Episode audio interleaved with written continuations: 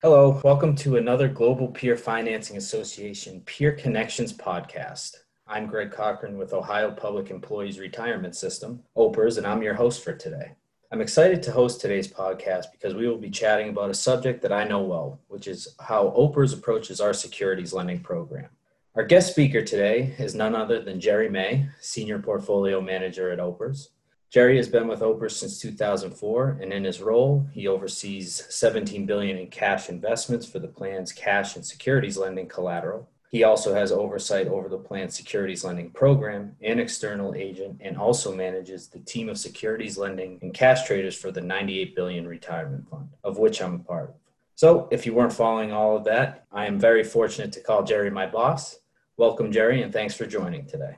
Hey, Greg, how are you doing today? I'm very good good. How are you? Good.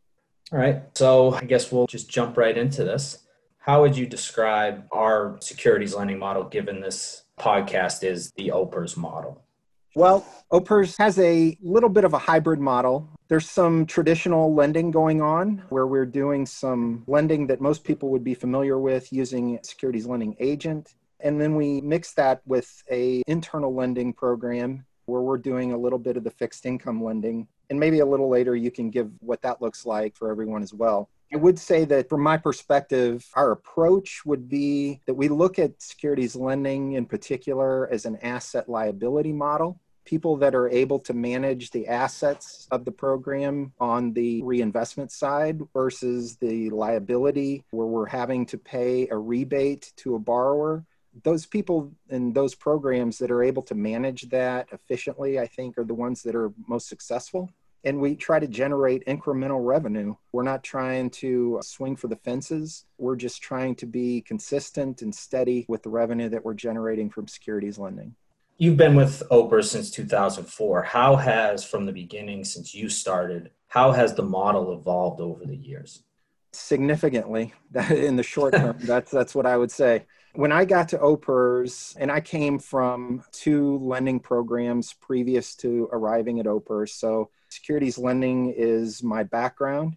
I came from two agent lenders, two banks, and when I got to OPERS, each of the asset classes managed their own securities lending program. So US equities managed the US equity lending fixed income, manage the fixed income lending. So prior to my arrival, the board had commissioned a consultant to come in and to talk with them about how to make the program more efficient, to maximize revenue. The consultant recommended that they dedicate resources to the program. And because of that, I was hired to come in and manage the program. One of the first things that we did was that we wound up consolidating a lot of the programs under one umbrella. We started doing auction programs with eSecLending on the US equity side, then transitioned to doing some non US equity lending and focusing a little bit on our fixed income program as well. So it was kind of a segregated program when I got here. We tried to aggregate it into one cohesive program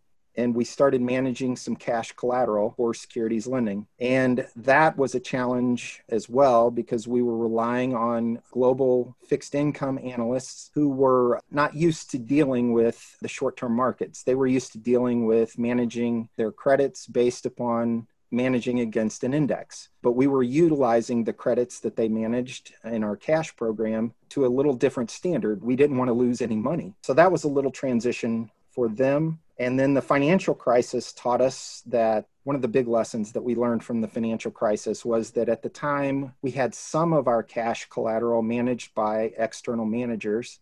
We were having to monitor the holdings of those external managers very closely. And we determined that if we were going to have to manage and have to watch and monitor the holdings in those programs that closely, why don't we manage it ourselves? So we did bring all of the cash collateral in house subsequent to the financial crisis in 2007 to 2009. So that pretty much brings us up to date to about 2010, which is when we started doing some of our own internal lending. And why don't you tell them about uh, how that looks today? Yeah, sure, Jerry. So the asset classes that we manage in house are the US Treasuries, mortgage backed securities, TIPS, agencies, and corporate bonds. We lend all of those directly from our desk and receive support from our agent lender with any middle and back office functions. We utilize all of those asset classes lending out to keep cash balances stable as well as build up our term book as well as open loans that we have. So currently to date the total program that we have in securities lending we have about 8 billion on loan. About 5 billion of that is from our internal lending. We have about 4 billion in treasuries on loan, 3 billion of that is term about one and a half billion in MBS on loan. All of that is essentially term. We do have a very small open balance of about 50 million. Then we have about 325 million in corporate bonds on loan, with 260 of that in term. And the reason that we have such large amounts of term loans out is we are able to find areas in the cash markets where we're able to either match off a trade or invest in a space that makes sense for us to put term loans out for as long as we do. Yeah, I think that's a great point, Greg, because the way that we look at our program, again, as an asset liability model, where we're trying to find ways to generate revenue, sometimes those opportunities show up on the cash side. So we have an opportunity to invest some cash in an instrument that we think's viable for the short term, and we're able to then match off that lending to that investment with some lending on the other side. Alternatively, there's sometimes opportunities on the lending side where we think that rates look really aggressive to put out GC. And so we generate the GC first, and then the cash that comes from that, we're able to invest in a rate that works. So it's both ways that we're seeing opportunities on the lending side as well as the cash. Yeah, definitely. And I think I highlighted it before about keeping cash balances stable. Our program is almost 100% cash we don't do much non cash. So keeping our cash balances stable allows us to really take advantage of spots in the market and not have to deal or pull back some of the investing that we do on the cash side. So being able to, if we have, you know, let's say that there's a bunch of equity returns, we can push out treasury GC or corporate bonds or something like that to offset that and keep our balances flat where we where we want them to be. Good point. So, moving on a little bit off of that from our internal program and how that looks, can you give us a little bit of background on how you became a part of the Global Peer Financing Association, sort of how it all, from your perspective, kind of came together? And in addition to that, how the Global Peer Financing Association fits within our current securities lending model? Sure. So back in 2004, when I first arrived at OPERS, one of the things that I wanted to do was to learn more about what others were doing in securities lending because I had experience on the lending agent side, but I didn't understand perhaps some of the nuances on the ownership side. And so one of the first things I did was to start calling around to some of our peers to set up discussions, to set up actually finally a formal meeting where we all got together, I believe in Chicago, and just sat down and talked about things ways that we saw opportunities that were working for us or ways that were working for other people, listening to their approach to securities lending. It was an education for everyone. And I think through that discussion, through that meeting, we eventually got together and started talking about ways that we could do business together and eventually rob hoop from HOOPP came along and he was really interested in starting doing business with us and with others. I think that was kind of the genesis of where the discussions really got interesting really started to take shape. And from that point then about two or three years ago i think gpfa became something that looked realistic and we started working on that type of structure we began doing lending or repo. That was our structure with HOOPP initially. We began doing repo with HOOPP probably about three years ago now, maybe a little longer.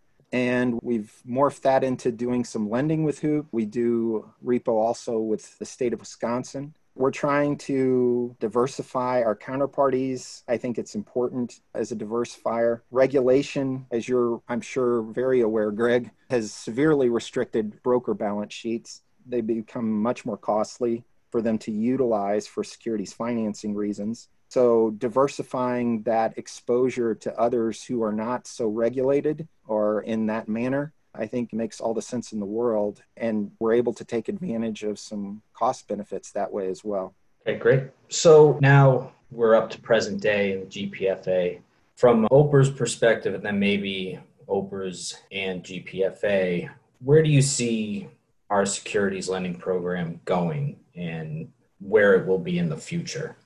Well, that's a great question. Anyone's guess? I, I, don't have the crystal ball, but I would say that uh, one thing that's a priority is that for myself, and I'm guessing for you guys as well, working on staff, uh, we want to learn. We haven't arrived yet. We're still trying to educate ourselves on ways that may not have yet appeared, thinking outside the box, doing things that are a little different. I think lending pays a dividend metaphorically speaking, for those who are first movers in any market or any activity. So if you can be innovative, and we try to be, we try to think outside the box, we try to think of new things, new ways to engage in that type of market. I think, from my perspective, innovation is one of the best ways to stay productive in securities lending and to get paid for what we do. I, I, think there are opportunities that are always out there that if you are willing to be a little flexible, to do things maybe that others have not yet thought of or are not yet willing to do, you're going to get paid for that. And we try to be on that cutting edge as much as we can